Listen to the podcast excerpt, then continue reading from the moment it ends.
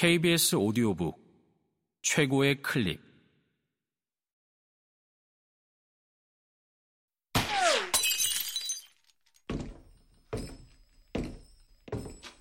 KBS 오디오북. 음식을 공부합니다. 주영아 지음 김희승 읽음. 1강 라멘, 라멘, 라면 노하우 1 이름의 내력을 따져라 첫 번째 음식 공부는 음식의 이름을 살피는 것입니다. 특정한 음식의 역사를 공부한다면 무엇보다 먼저 음식 이름의 유래와 의미를 알아야 합니다. 이때 필요한 공부 도구는 사전인데 종이책으로 된 것보다 인터넷 포털 사이트의 사전을 이용하는 것이 더 편합니다.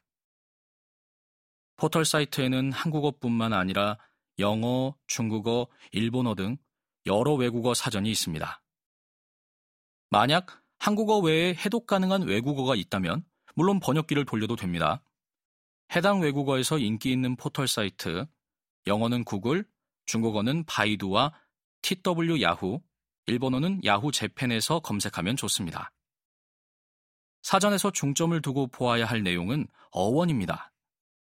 서양 음식의 어원은 위키피디아 영어판에 비교적 잘 정리되어 있습니다. 그렇다고 무조건 사전의 내용을 믿으라는 말은 아닙니다. 음식 이름의 내력에 관해서는 한 가지 설만이 아닌 경우가 적지 않습니다. 논문 검색 사이트 www.riss.kr에서 여러 자료를 찾아 읽고 논리적으로 정리해 본다면 음식 이름에 얽혀 있는 역사를 더 깊이 이해하는 데 도움이 됩니다. 저는 음식 이름에 담긴 역사를 설명하는데 대표적인 음식으로 라면을 꼽습니다. 먼저 포털 사이트에서 라면을 검색하면 표준 국어 대사전에 이렇게 적혀 있습니다. 라면, 일본어 라멘, 명사, 국수를 증기로 익히고 기름에 튀겨서 말린 즉석식품, 가루수프를 따로 넣는다. 여러분이 잘 알고 있는 라면에 관한 정의입니다. 그런데 재미있는 것은 일본어로는 라멘이라고 적어 놓은 부분입니다. 국어 사전에서는 한국어 라면이 일본의 라멘에서 왔다는 사실을 분명하게 못 받고 있습니다. 그렇다면 일본어 사전에서는 어떻게 써놓았을까요? 라면의 일본어는 정확하게 발음하면 라멘입니다. 라멘의 다른 말로는 축하소바라는 것도 있다고 했습니다. 축하소바를 한국어로 번역하면 중화국수입니다. 그런데 표제어 옆에 중국어 남면과 노면이라고 표기해 두었습니다. 일본어 라멘이 이 두 한자에서 유래했다는 뜻입니다. 중국어 남면은 베이징을 비롯하여 북방에서 부르는 발음입니다.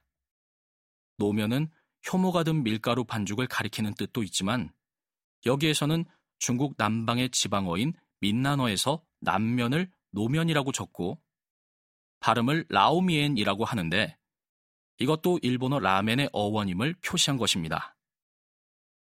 위키피디아 영어판에서는 라멘이란 단어는 중국어 라미언을 일본어로 옮긴 것이다 라고 밝혔습니다.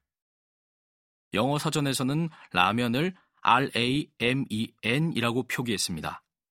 그러면서 그 뜻풀이로 instant noodles라고 적었습니다. 한국어 라면의 정확한 이름은 인스턴트 라면입니다. 영어 인스턴트는 즉석에서 간편하게 이루어짐을 이르는 말입니다. 뜨거운 물만 있으면 바로 요리할 수 있는 음식이 바로 인스턴트 라면입니다.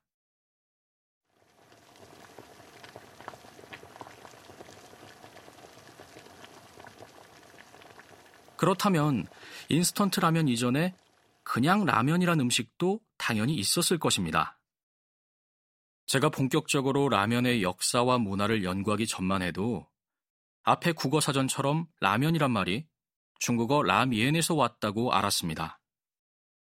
많은 학자가 이 라미엔이란 말이 일본에 가서 라멘이 되었고 다시 한국에서 라면이 되었다고 주장했습니다. 그래서 라면이란 음식의 기원지는 중국이고 중국 중에서도 서북 간수성의 성도 란저우라는 사실을 조금도 의심하지 않았습니다.